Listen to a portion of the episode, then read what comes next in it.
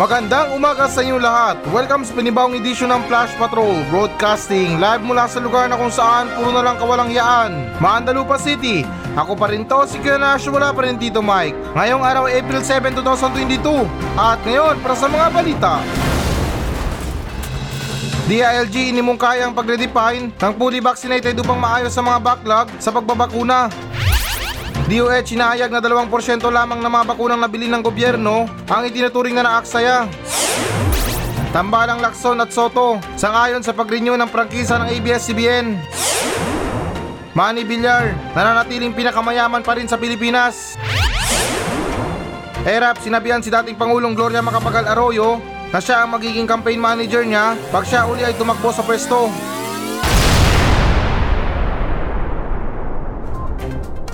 DILG inimungkay ang pagredefine ng fully vaccinated upang maayos sa mga backlog sa pagbabakuna. So okay guys, na alinsunod sa ulat ng CNN Philippines, ang panukalang i-update ang kahulugan ng mga fully vaccinated na mga individual ay makakatulong sa bansa na mahuli ang mga backlog ng pagbabakuna nito. Sinabi ng Department of Interior Local Government itong Martes.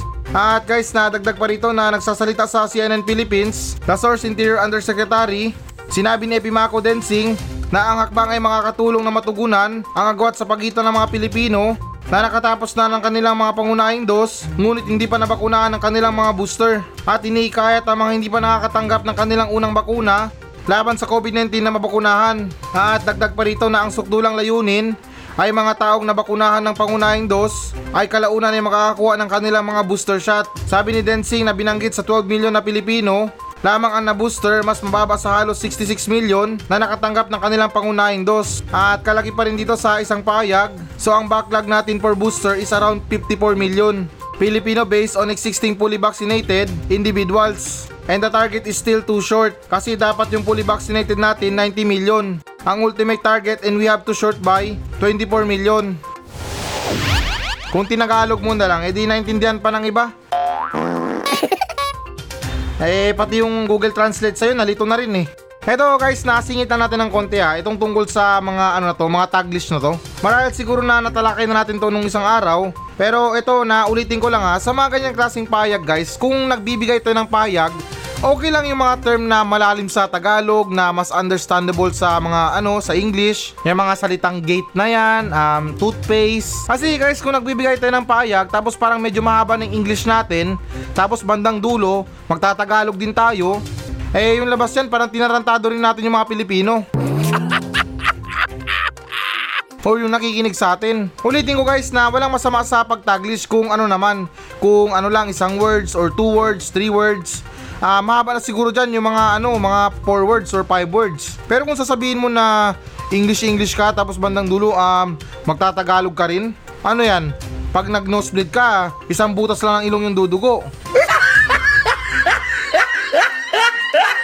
Kaya ewan ko ba guys kung ano nangyari sa Pilipinas. Sa mga matataas na departamento, yung mga language nila dyan, English na. May Tagalog pero konti lang.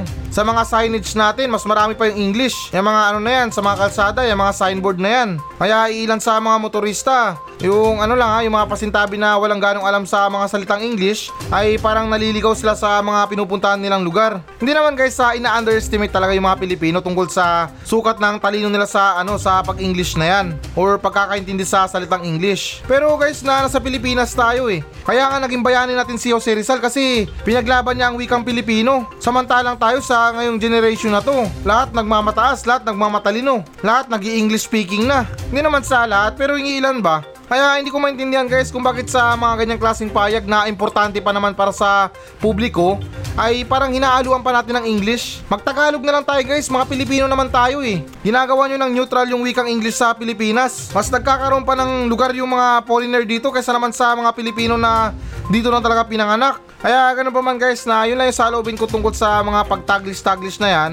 At alam ko na naulit na natin to, or natalakay na natin nung isang araw to. Pero gusto ko lang ulitin to sa mga new listeners natin, nang sa ganun guys na maintindihan rin nila yung mga pinaglalaban ko, or yung mga opinion ko tungkol sa mga sa mga pag-English na yan.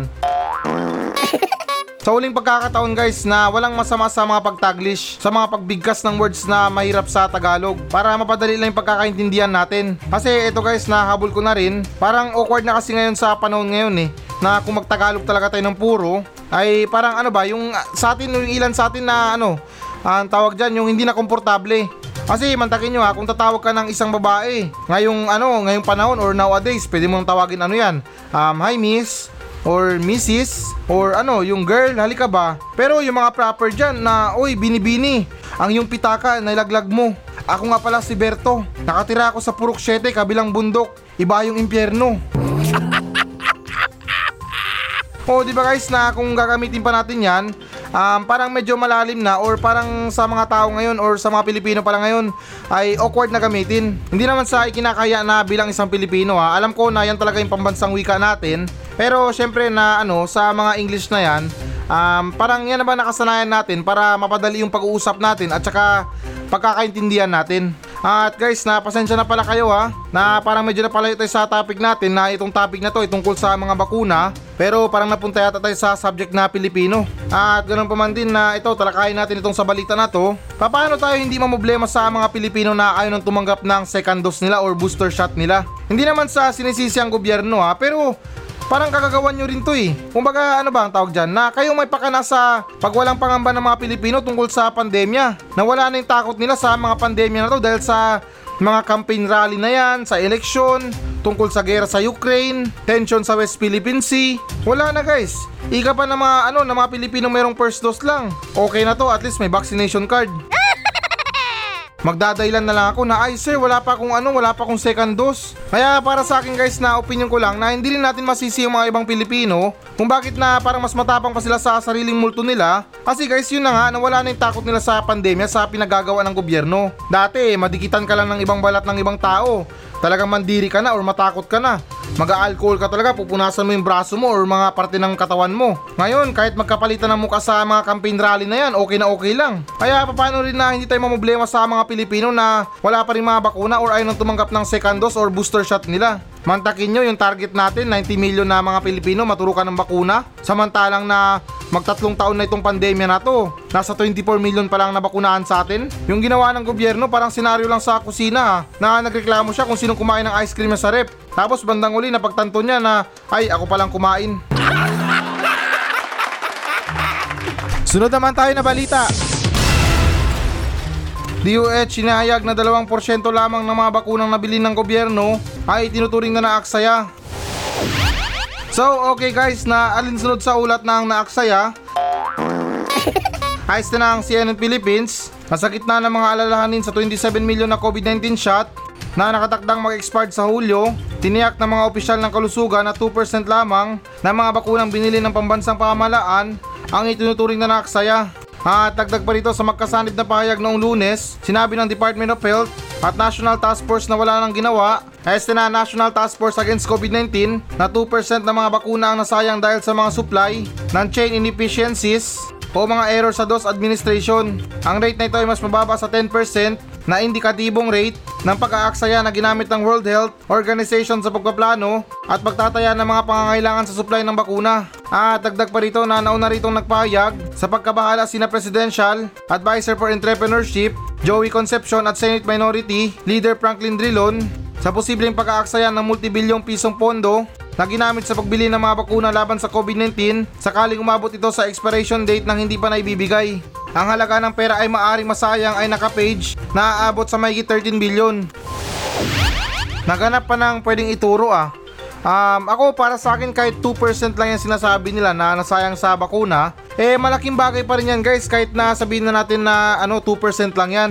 Nung nagsisimula pa lang ang pandemya, halos magkandara pa tayo sa pagkuha or paghanap ng mga supply ng mga bakuna.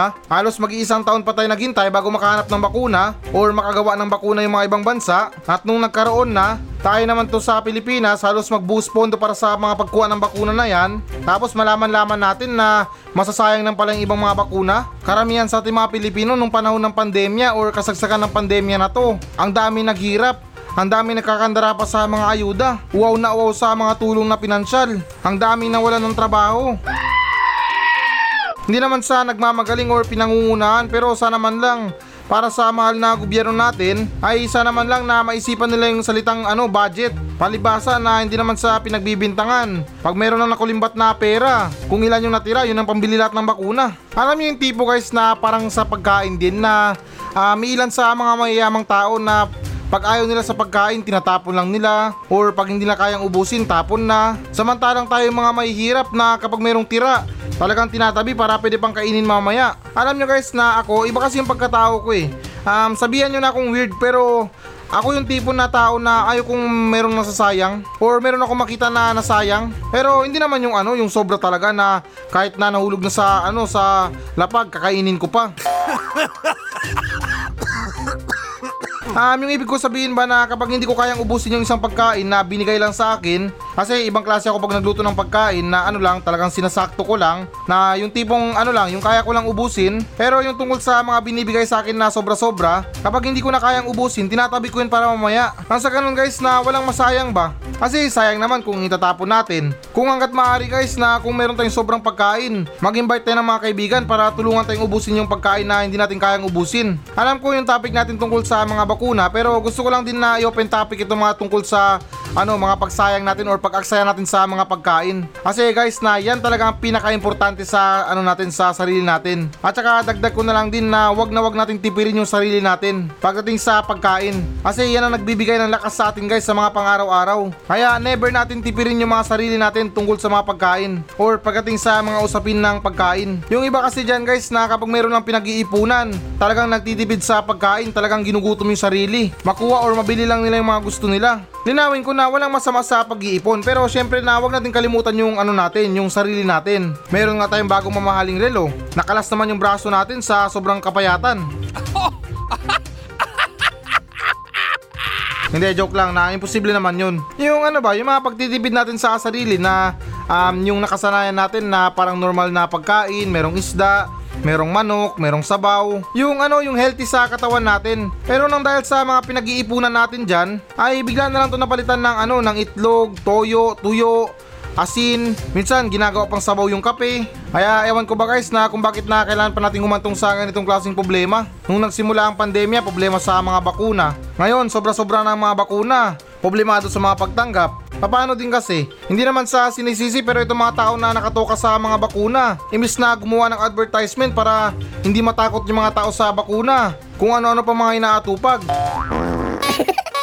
Pero guys na may naisip ako na para hindi naman masayang itong mga pagkain, eto palang mga bakuna na malapit ng ma-expired, pati na lang kaya na i-donate natin to sa mga ibang bansa na talagang hirap na makakuha ng mga bakuna. Sa pagkakaalam ko na parang meron na akong narinig na balita tungkol sa mga pag-donate ng mga bakuna na yan. Nung una hindi ako sang-ayon, pero ngayon parang sang-ayon na ako, kasi kahit na nakakaya pero kailangan kasi naman masayang.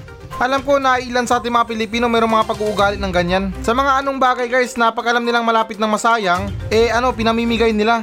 Kasi syempre, hindi naman tayo tulad sa mga ibang bansa na pag nakita na ilang araw lang na-expire, tapon na agad. Dito sa atin, hindi naman sa markang demonyo, pero pag alam natin na okay pa yan, yung ginagawa natin, tinatanggal lang natin yung expiry date. Sabay sabi na, na napasobra yung bili ko sa grocery, sayo na lang to. Sunod naman tayo na balita. Senator Lacson, tutol sa tigil pamimigay ng ayuda sa mga tsuper.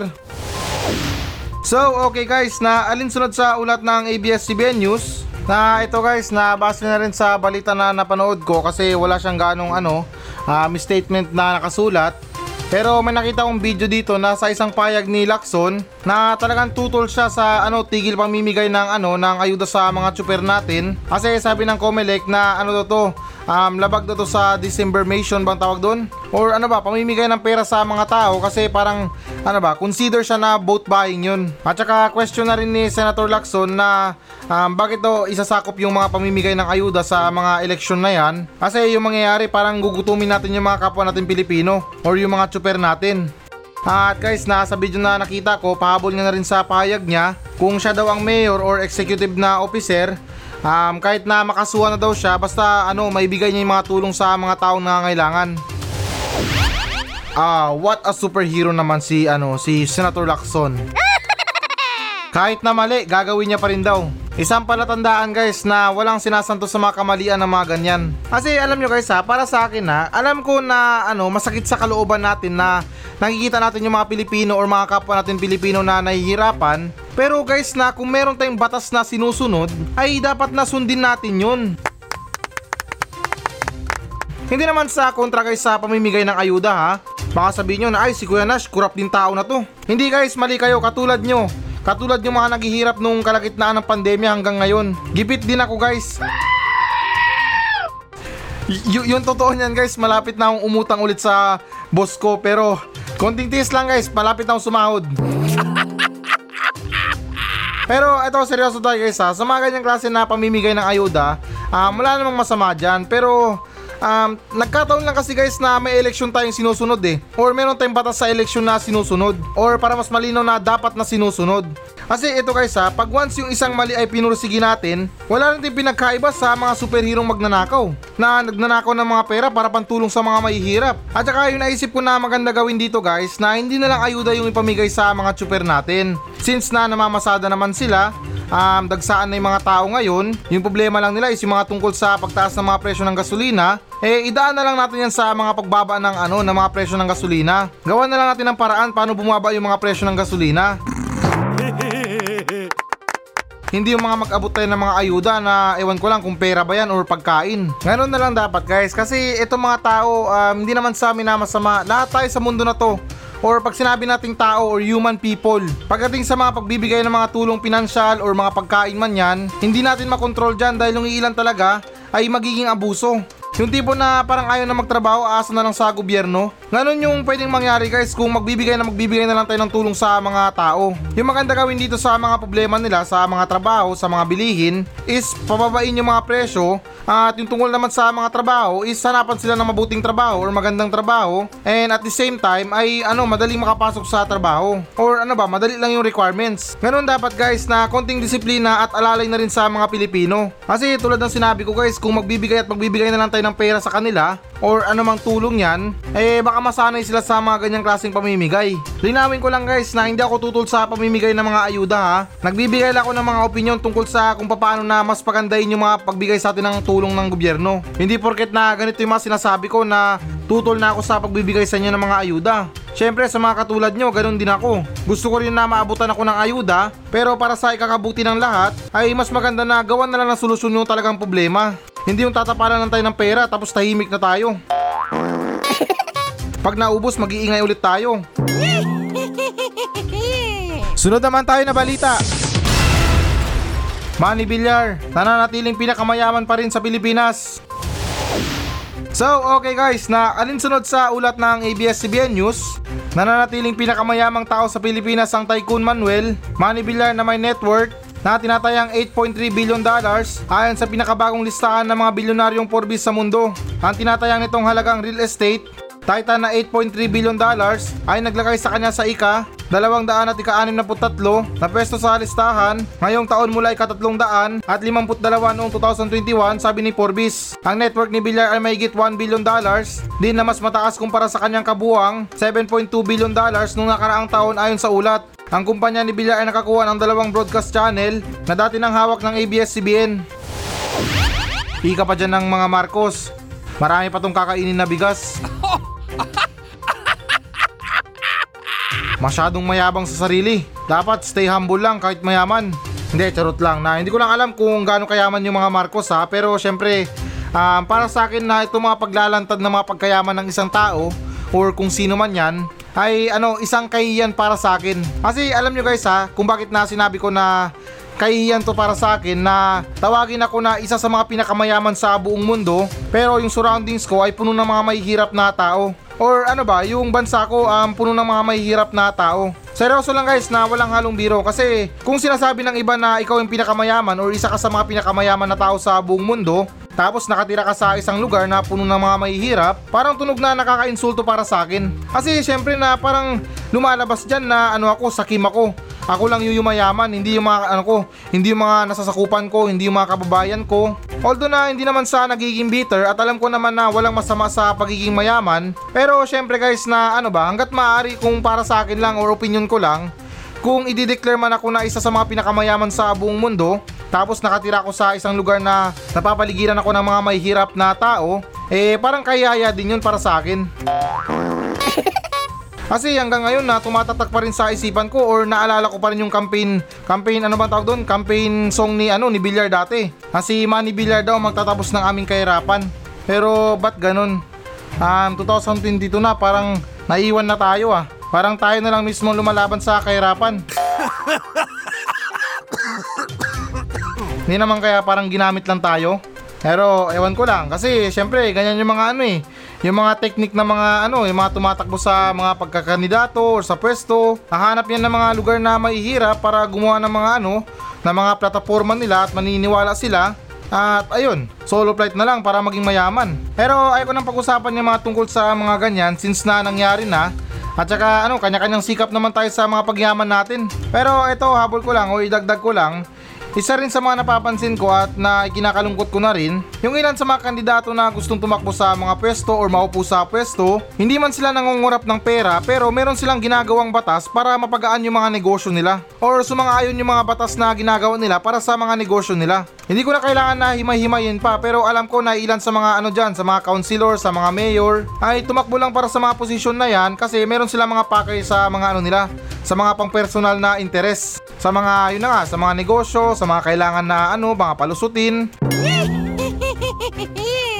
Yun lang yung napapansin ko sa mga ilan na mga nakaupo sa pwesto, kung hindi sila corrupt ay yung kapangyarihan nila ginagamit nila sa ano, sa mga negosyo nila. Pero hindi naman sa nila lahat. Alam ko na ano, sinasabi nyo na marami na akong napapansin, pero okay na rin yun kasi hindi yung gaano na nakikialam kumpara naman sa ano, naninita na. Kaya ganun pa man na yun lang para sa akin na nakakaya para sa akin na i-declare ako na isang pinakamayaman na tao sa mundo or isa sa mga pinakamayaman na tao sa buong mundo pero yung mga nasa paligid ko ay puro mahihirap. Wala lang guys, na para sa akin na hindi lang ako komportable. Sunod naman tayo na balita. Erap, sinabihan si dating Pangulong Gloria Macapagal-Arroyo na siya ang magiging campaign manager niya pag siya uli ay tumakbo sa pwesto. So okay guys, na alinsunod sa ulat ng GMA Network na binati ni dating Pangulong Joseph Estrada ang kanyang dating Vice Presidente na si Gloria Macapagal-Arroyo sa kanyang 75 kaarawan ng huli na sinabi sa kanya na siya ang magiging campaign manager nito kung tatakbo ito sa pwesto. Ginawa ni Estrada ang payag sa isang tawag sa telepono na nag-broadcast sa kampanya ni Vice Presidential Candidate Davao City Mayor Sara Duterte na dinaluhan ni Arroyo. Hindi binanggit ni Estrada kung anong posisyon sa gobyerno ang naistakbuhan ni Arroyo. Si Arroyo gayunpaman ay tumatakbong congressman este na congresswoman para kumatawan sa isang 2nd distrito sa Pampanga.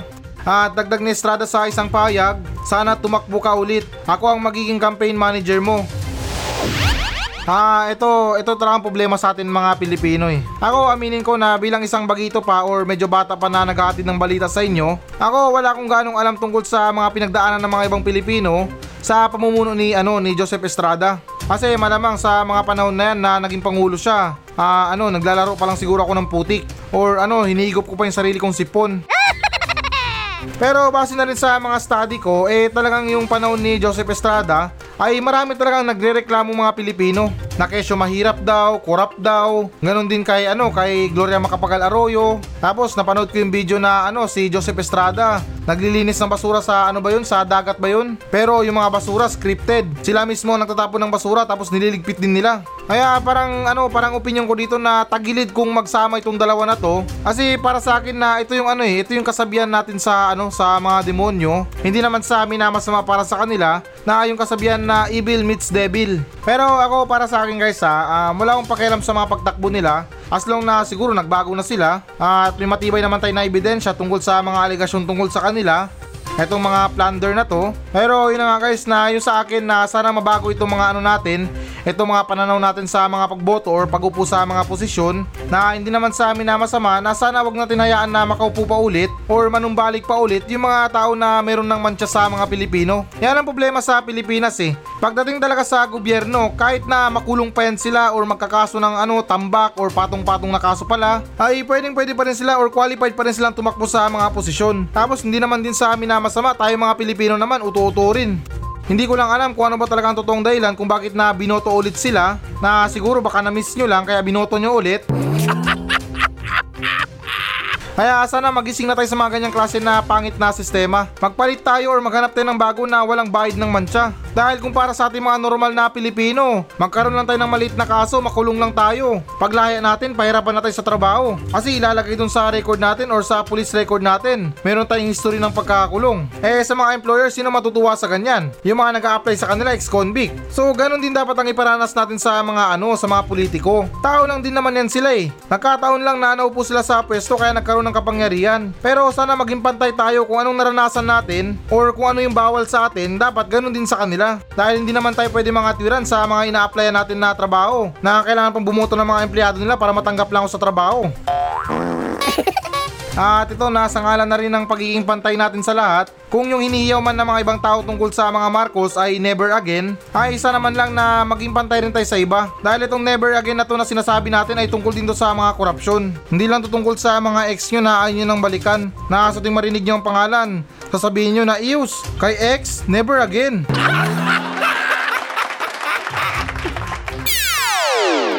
So ayan guys, ito na ang pinakahihintay nyo, magbabasa na tayo ng audience mail. Okay, so mula pa rin to sa mga nagmensahe sa atin sa Facebook page ng Flash Patrol.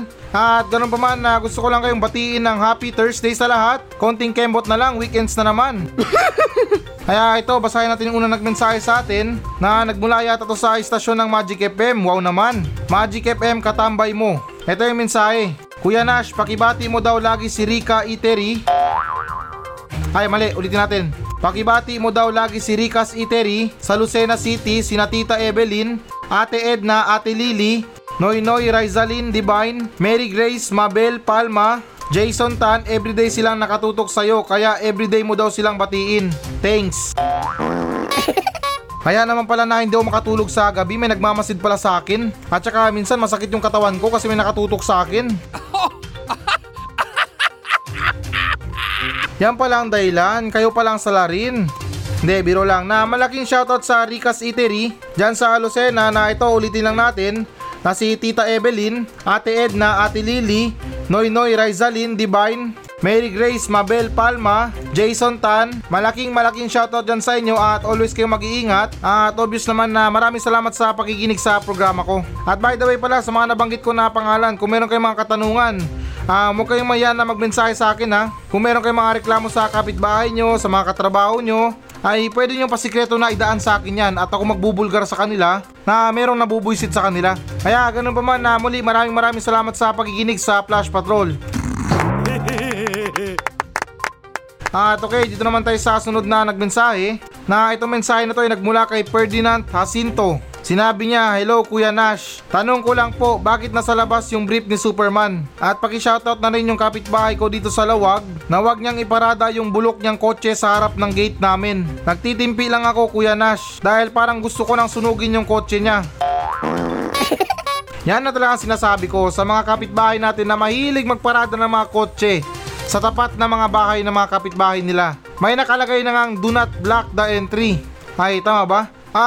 Basta yung may signage na bawal harangan yung gate. Pero ang tigas pa rin ng ulo ng mga kapitbahay nila or yung mga tao na ganyan na talagang mahilig pumarada kapag mayroong bakante. Sasabihin pa yan na ay okay lang yan, wala naman silang kotse. Wala nga silang kotse pero syempre na magbigay respeto rin tayo sa tapat ng kapitbahay natin. Eh malay ba natin na meron silang mga nilalabas na gamit na hindi nila mailabas kasi nandyan yung kotse nyo.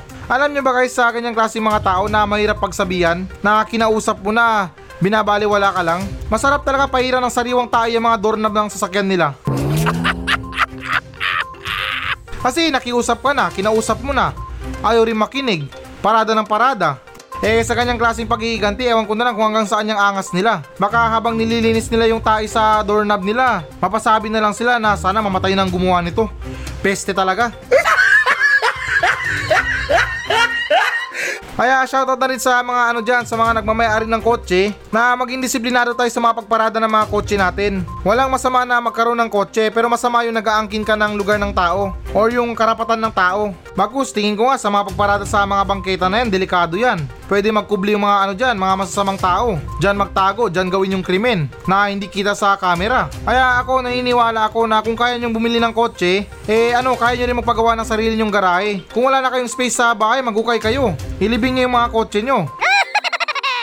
Hindi, biro lang na gumawa kayo ng ng sarili nyong basement. At ganoon pa man din na dun sa katanungan mo kung bakit na nasa labas yung brief ni Superman, ay baka naman na nang dahil sa pagmamadali. Kasi superhero nga, di ba? Eh baka sa sobrang pagmamadali, nauna na yung pantalon kaysa naman sa brief.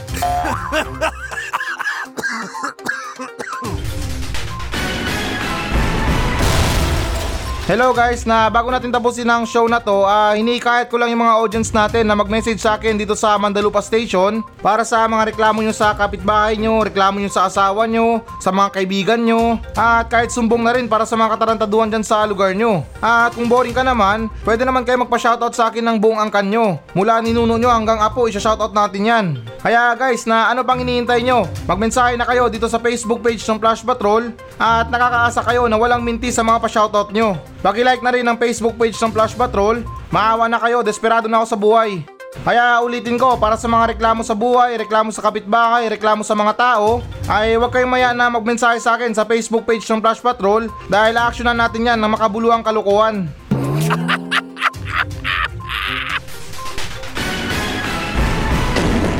So yan muna mga balita ng Flash Patrol sa araw na to. Maraming salamat sa pakikinig. Ako pa rin to, si Kionash, at maraming salamat ulit. Wala pa rin si Tito Mike. Masayang masaya ako. At goodbye!